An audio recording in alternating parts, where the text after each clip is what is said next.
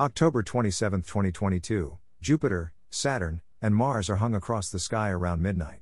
After sundown, the crescent moon is near Antares, the brightest star in Scorpius. Photo caption 2007, December 1st, late winter in the northern hemisphere shows clouds above the northern polar cap and some above the southern cap. NASA photo. By Jeffrey L. Hunt. Chicago, Illinois, sunrise, 7:17 a.m. CDT, sunset, 5:51 p.m. CDT. Check local sources for sunrise and sunset times for your location. Overnight, the bright outer planets, Mars, Jupiter, and Saturn, are visible along an arc from the east northeast to the southwest. About four and a half hours after sunset, before midnight local time, bright Jupiter is about halfway up in the southern sky. No other star rivals the planet's brightness. At this hour, Saturn is less than one third of the way up in the southwest, while Mars is about the same altitude, height above the horizon, in the east northeast. As morning twilight begins, Saturn and Jupiter are below the western horizon, leaving Mars high in the west southwest. Jupiter, NASA photo. During early morning hours, after midnight CDT, Jupiter's great red spot is in the center of the planet in the southern hemisphere. The planet's rapid rotation shows the planet to sky watchers about 50 minutes before or after the prime time at 12:30 a.m. CDT. The spot is visible about every 10 hours, making the long-lived storm visible 2 to 3 times a day for sky watchers across the globe. The early morning time is highlighted here because Jupiter is near its highest point in the sky in the western hemisphere, where atmospheric features are easily observed. In this case, a telescope is required to see the atmospheric disturbance. For sky watchers, elsewhere the red spot is visible at about 1530 UT. This is 10:30 a.m. CDT, clearly when Jupiter is below the horizon in the Americas. Here is today's planet forecast. Morning sky. Chart caption 2022 October 27th, Mars appears with a symphony of bright stars in the southwestern sky before daybreak. Mars nearly seems lost in a symphony of bright stars in the southwestern sky before sunrise. Step outside about one hour before sunup. Famous Orion is about halfway up in the southwest. The three belt stars, nearly equally spaced, are easy to find with reddish Betelgeuse above them and bluish Rigel to their lower right. Orion's belt can be used as a pointer to the lower left and to the upper right. Sirius is to the lower left, while the Pleiades star cluster is in the other direction. The stellar bunch is on the back of the bull, looking like it is leading the bright stars westward. The head of Taurus is outlined by the Hyades star cluster and reddish Aldebaran that dots an eye. This cluster and bright reddish star make a letter V. The horns, Elnath and Zeta Tauri, are above the letter. Mars is above or east of the horns.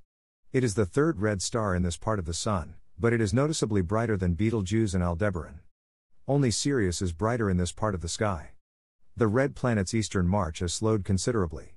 Earth is overtaking the planet, and the line of sight from Earth to Mars begins to shift westward or retrograde in three evenings. Mars seems to move westward between the horns on November 13th. Bright Capella is to the upper right of Mars. The little She-Goat star is the fourth brightest star that is visible from the mid northern latitudes, following Sirius, Arcturus, and Vega. The Gemini twins, Castor and Pollux are to the upper left and east of Mars and above Orion. Finally, Procyon, meaning before the dog, is to the lower left of the twins and above Sirius. From Chicago's latitude, Procyon rises around 20 minutes before the dog star, Sirius, rises. Mars and these constellations shift farther westward during the season. They soon appear in the eastern sky earlier during the evening. Mars rises at sunset at its opposition on December 7th. This morning, Mercury rises only 42 minutes before sunrise while hiding in bright morning twilight. It reaches superior conjunction on the far arc of its orbit in over a week. Evening Sky. Chart caption 2022, October 27th. The moon is near Antares in the southwest after sundown. Venus is beginning a slow climb into the morning sky. It sets only 7 minutes after the sun. It is only gaining about 1 minute of setting time after the sun every 2 days. It's too early to begin looking for the evening star. About 45 minutes after sundown, find a clear horizon toward the southwest. The crescent moon minus 8% illuminated, is 5 degrees above the horizon. It is 3.4 degrees to the right of Antares, the heart of Scorpius. The moon is entering its evening lunar cycle of a waxing moon. It appears higher in the sky each evening and the crescent is thicker. For the next few evenings, look for earthshine on the moon's night portion. Chart caption, chart caption, 2022, October 27th. Jupiter and Saturn are in the southeast after sundown. At this hour, bright Jupiter is low in the east southeast. Now, about a month after its close opposition, the Jovian giant is retrograding in front of a dim Pisces star field. Wait a little longer to look for it when the sky is darker. There's no rush, this planet is in the sky until the early morning hours.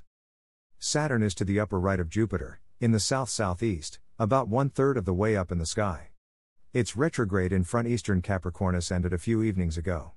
The planet is to the right, west, of Deneb Al Jidi and Nashira. Chart caption 2022, October 27th. Through a binocular, Jupiter and Neptune tightly fit into the same binocular field of view. Through a binocular, Jupiter and Neptune are in the same field of view. They appear in opposite sites of the field until early December. On November 3rd, the Moon fits into the field with the planets. A telescope is needed to see Neptune's globe. Through the binocular, the planet appears as a dimmer bluish star. With that binocular, look for Jupiter's four largest satellites, appearing as dimmer stars near the solar system's largest world. Photo caption Neptune, seven of its 18 satellites, rings, and atmospheric features are seen in the Webb Space Telescope infrared view of the planet. Triton is very bright in the image because its surface is highly reflective while Neptune's atmosphere absorbs infrared, making it appear dimmer. NASA photo. Neptune's infrared image with its rings and moons was recently released from the Webb Space Telescope.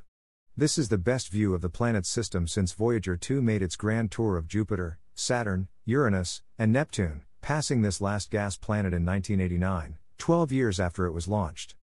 Chart caption 2022, October 27th. In a binocular, Saturn is 0.6 degrees east of Iota Capricorni, Iota Cap. Turning the binocular toward Saturn, the two stars named previously show with Iota Capricorni, Iota Cap on the chart. The ringed wonder is 0.6 degrees from Iota. During the next several days, watch the planet open a gap with Iota, moving in the general direction of Nashira and Deneb al. As noted above, Jupiter and Saturn are part of the overnight display of bright planets that span the sky near the midnight hours, when Mars joins them in the eastern sky.